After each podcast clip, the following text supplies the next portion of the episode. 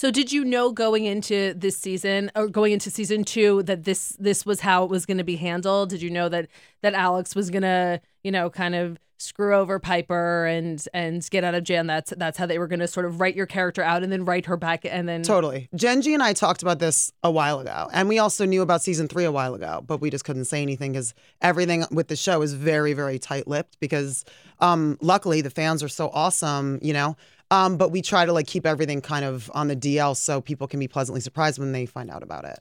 I have to say I'm a little concerned. I don't I don't know how Alex ends up back in the show, but judging from the fact that you are coming back and will be in season three, I'm guessing she ends up back in jail. I'm not saying anything, girl. I don't want to ruin anything for you. Yeah, See, you this doing? is why, why we all have to be very Because my mind is already going there. I mean, isn't your mind going there? No, I'm trying to hold my mind back. Yeah, he's, yes, that's my very mind good moves willpower. Slower than yours. That's a very good willpower.